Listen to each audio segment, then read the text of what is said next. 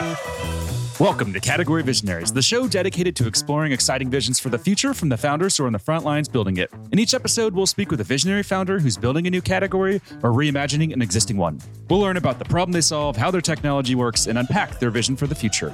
I'm your host, Brett Stapper, CEO of Frontlines Media. Now let's dive right into today's episode.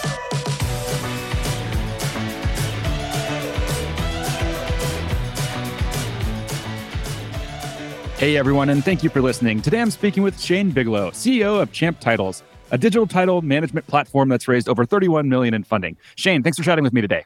Hey, thanks so much for having me. I really appreciate it. Yeah, no problem. So before we get talking about what you're building, can we start with a quick summary of who you are and a bit more about your background? Yeah, of course. So I am in my mid 40s. I have an awesome wife who's uh, way smarter and prettier than I am, three kids, and this is the second company that I founded or co-founded. And first one was kind of in an adjacent space industry. And 20 some odd years later, I got back to starting this one. In between, uh, I did a series of things, sold a couple of companies, and ultimately wound up on Wall Street doing some things that inform what we're doing here today at CHAMPtitles. Nice. We're going to jump into that in a second, but two quick questions that we like to ask just to better understand what makes you tick. First one is what CEO do you admire the most and what do you admire about them? You know, as a kid, I I didn't really get into following, you know, athletes or other things. I was like the kid that dorked out on CEOs and, and different leaders, entrepreneurs, and the like. And the one that I always thought was the most interesting, and I also found it interesting because he followed his passion, was Richard Branson. Just think that I don't know if he'd fit into Jim Collins' good to great, you know, categorization of CEOs, but it sure looks like he has a hell of a lot of fun and people love working with him. And He's built a lot of wealth for a lot of folks along the way. So I think he's doing a lot of good for the world right now. So Richard Branson's my guy.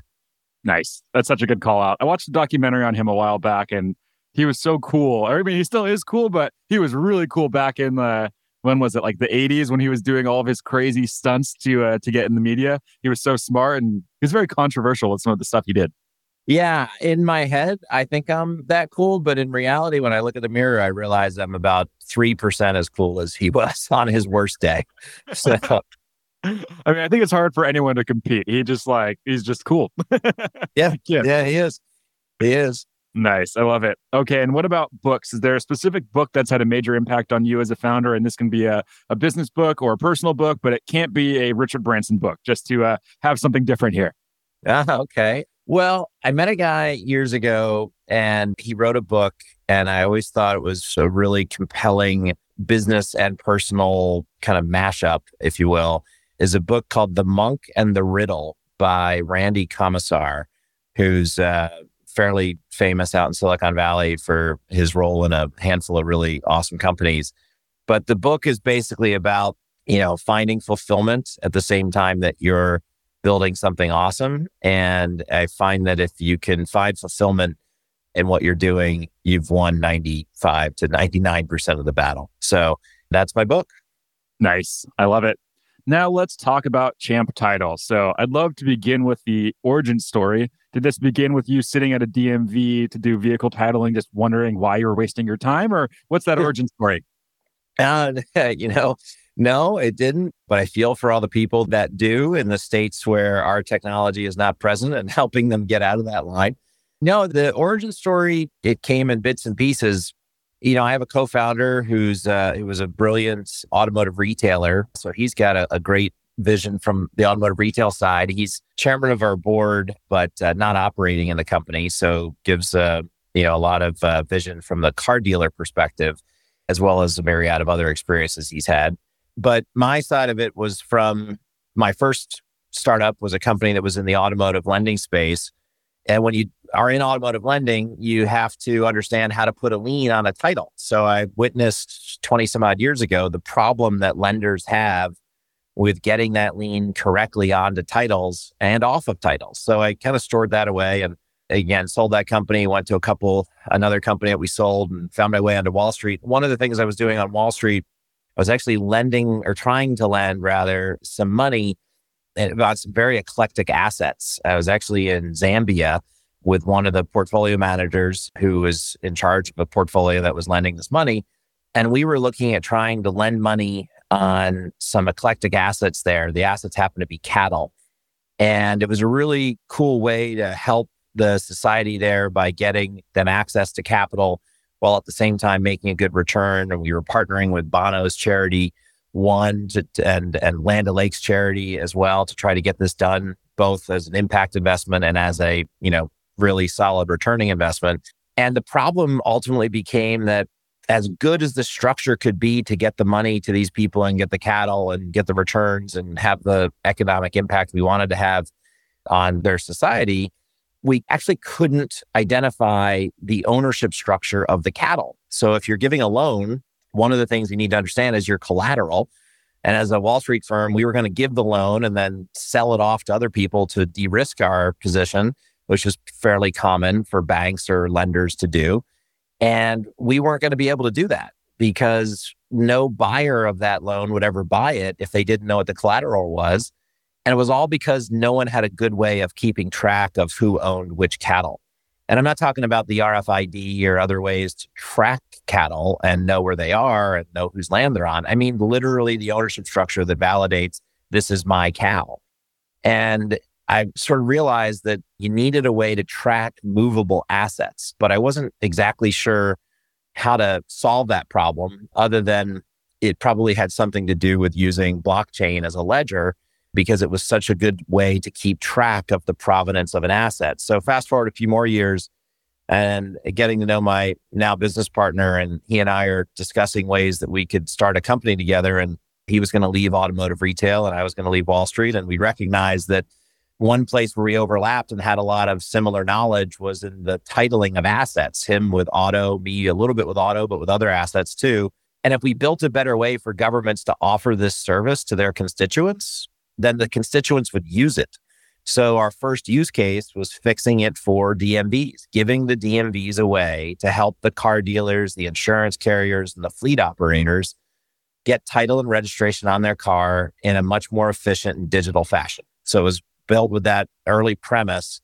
And the long term mission is to become the world's asset registry for movable assets. Find a way to allow people all over the world to register their movable assets and then do things with those assets, sell them, fractionally own them, borrow money against them, insure them, all the things we take for granted in the United States because we have reasonable systems of record and now with some of our technology, hopefully great systems of record that make this highly flexible and malleable in the states that are using our tech.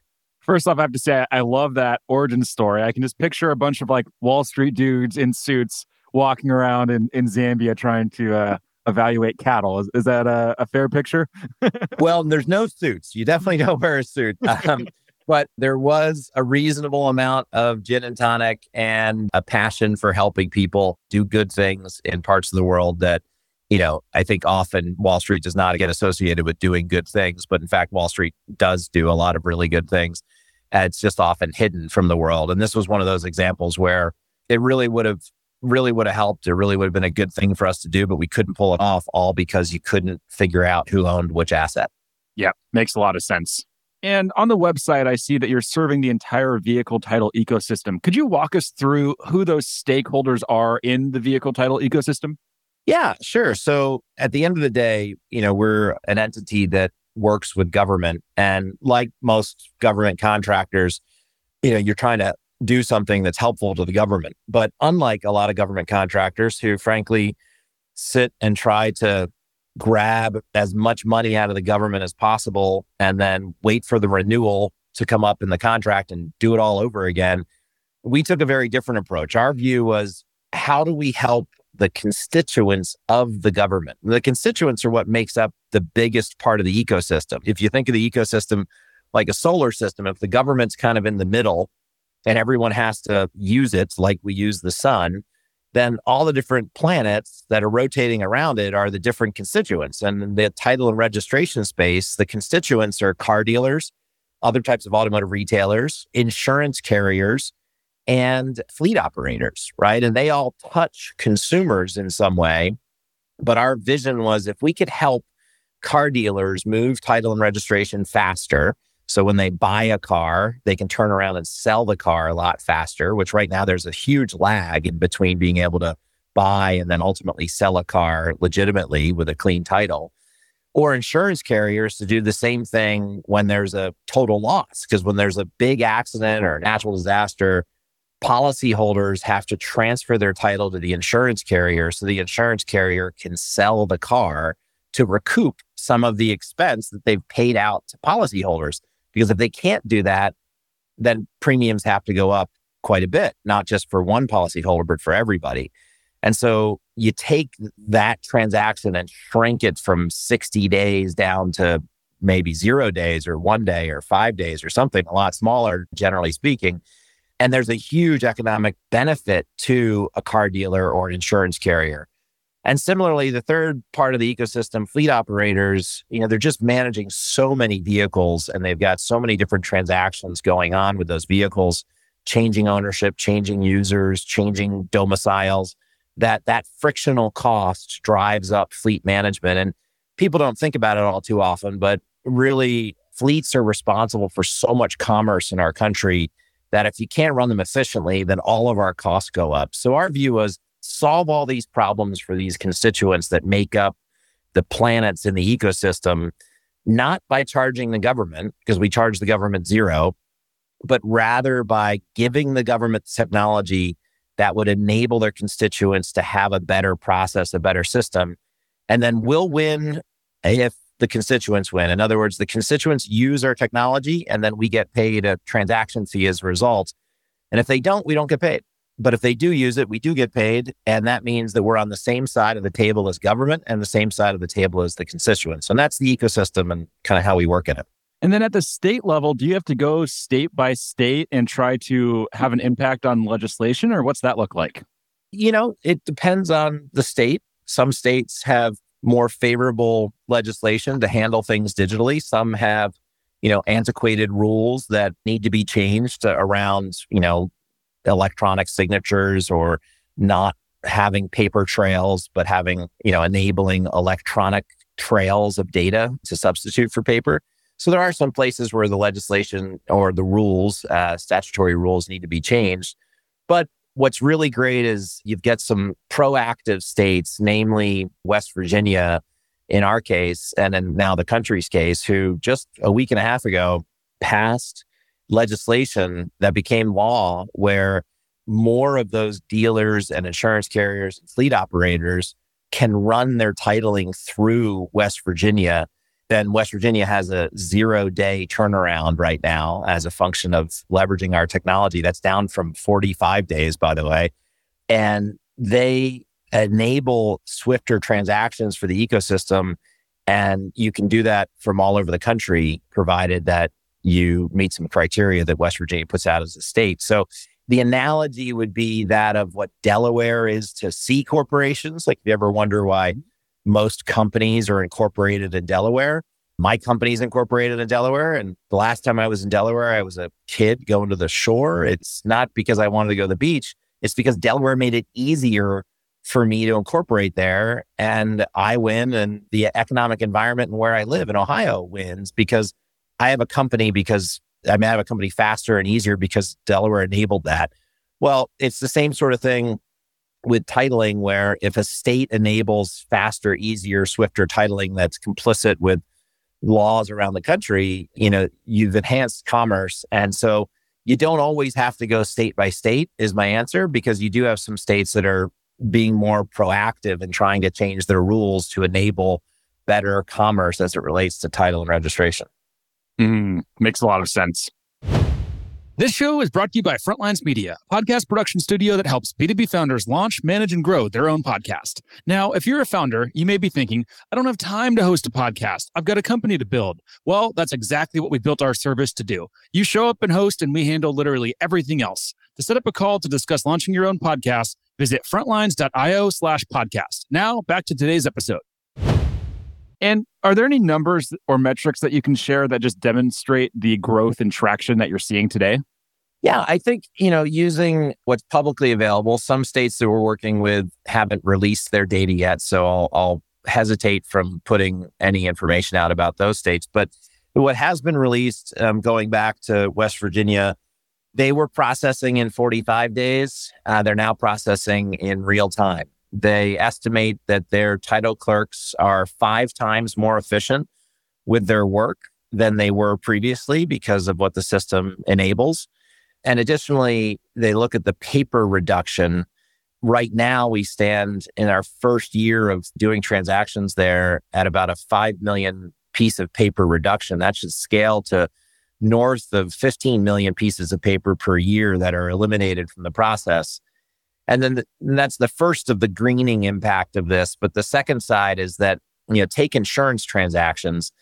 Cars get in an accident, they wind up sitting in a salvage yard, leaking fluids and all sorts of bad things into the ground for 50, 60, 70 days in most cases as a function of just waiting on title. Now, if we bring that down to zero days, those cars are turned and recycled very, very quickly. And the elimination of the damage to the earth is fairly dramatic. But then you take what I think is the most interesting impact, which is what I call the time tax. So consumers don't have to wait in line. Dealers don't have to send a runner to the DMV with, here's the packet of all the cars we sold today. Can we please have a title in, you know, three weeks or something silly? all of that time tax is eliminated. You can do it digitally, you can do it online. You're not waiting in line, you're not driving to the DMV and having that negative impact as well on your day or on the environment. So there's a lot of positives around the paper reduction, the time reduction, the damage to the earth reduction, and and just the general savings of 45 days down to zero days and, and five times more efficient with your workflow. Wow, that's amazing. Now, when I introduced you, I, I, described it as a digital title management platform. Is that how you describe your market category, or what is your market category?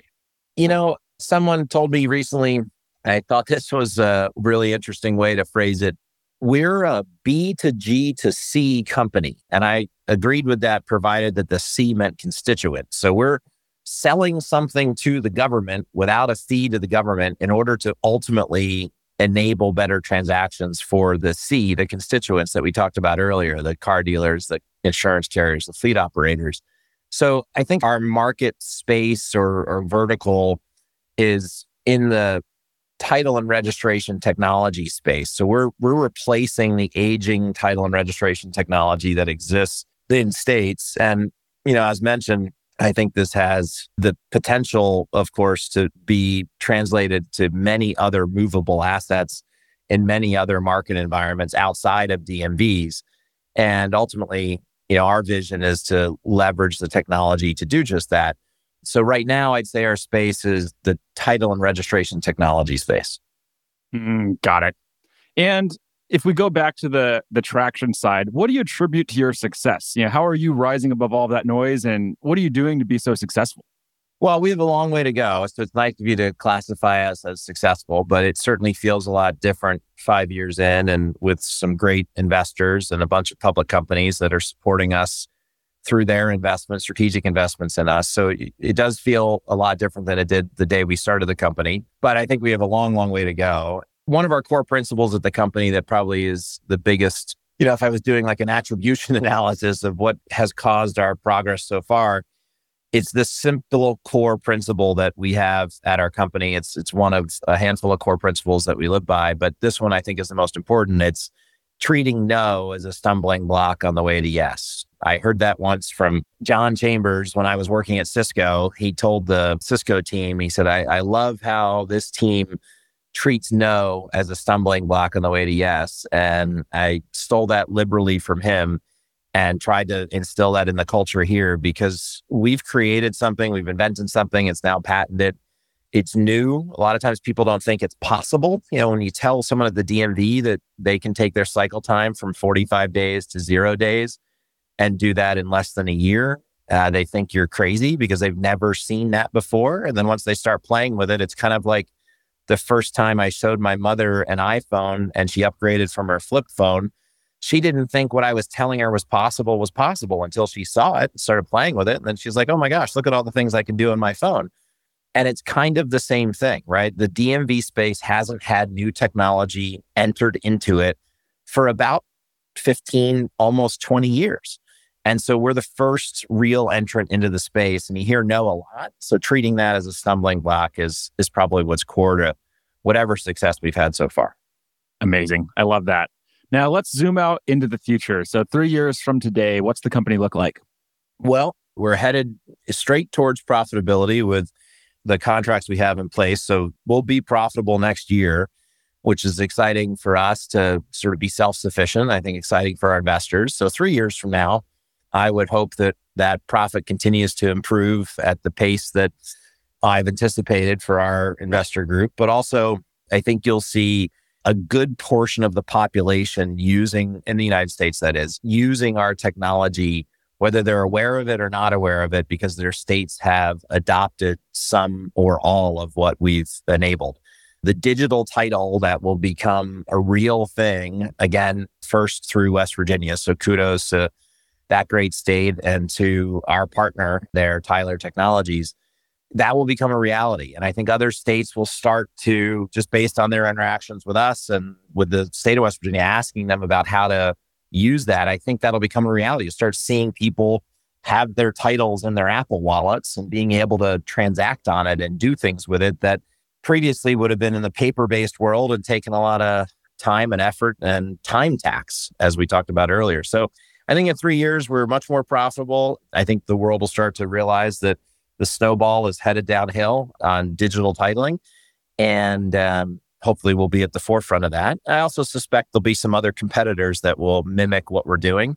And that's probably ultimately good for the ecosystem too, because it'll proliferate the good concepts that we've started to kick off. And I always like to have competitors join in just so, you know, we can beat somebody. Makes it more fun, right? Exactly. awesome. Shane, we are up on time, so we're going to have to wrap. Before we do, if people want to follow along with your journey as you continue to build, where's the best place for them to go?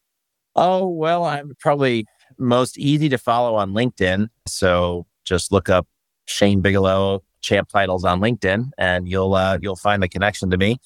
Go ahead and connect. I, I love finding and meeting new people and that would be the easiest place to follow me. Uh, it's also an easy place to follow our company. It's where we put the most data out besides our website. So champtitles.com is our website and find us on LinkedIn. Amazing. Shane, thank you so much for taking the time to share a story and talk about what you're building. This is all super exciting and hope to have you back on in a couple of years to talk about all the progress. I'd love it. Thanks for having me, Brad. Thank you. All right. Thank you. Take care.